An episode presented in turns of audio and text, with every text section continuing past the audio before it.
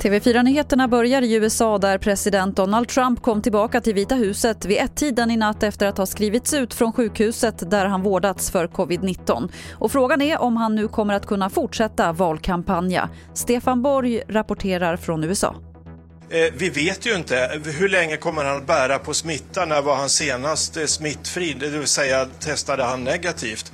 Om vi tittar på eh, opinionsmätningarna så är det tydligt att Joe Biden har tagit ytterligare lite försprång och det är kanske det som gör att Donald Trump nu känner sig stressad att vilja komma tillbaka och försöka kampanja.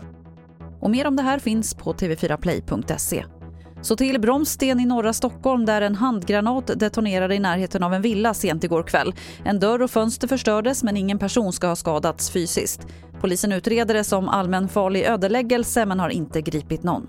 Och till sist kan vi berätta att Instagram fyller 10 år idag. Från början kunde man bara publicera bilder i appen och det var mest tjusiga solnedgångar och matbilder som dominerade. Instagram har idag en miljard användare världen över och mätningar visar att vi scrollar ungefär 90 meter per person och dag. Det var det senaste från TV4 Nyheterna. Jag heter Lotta Wall.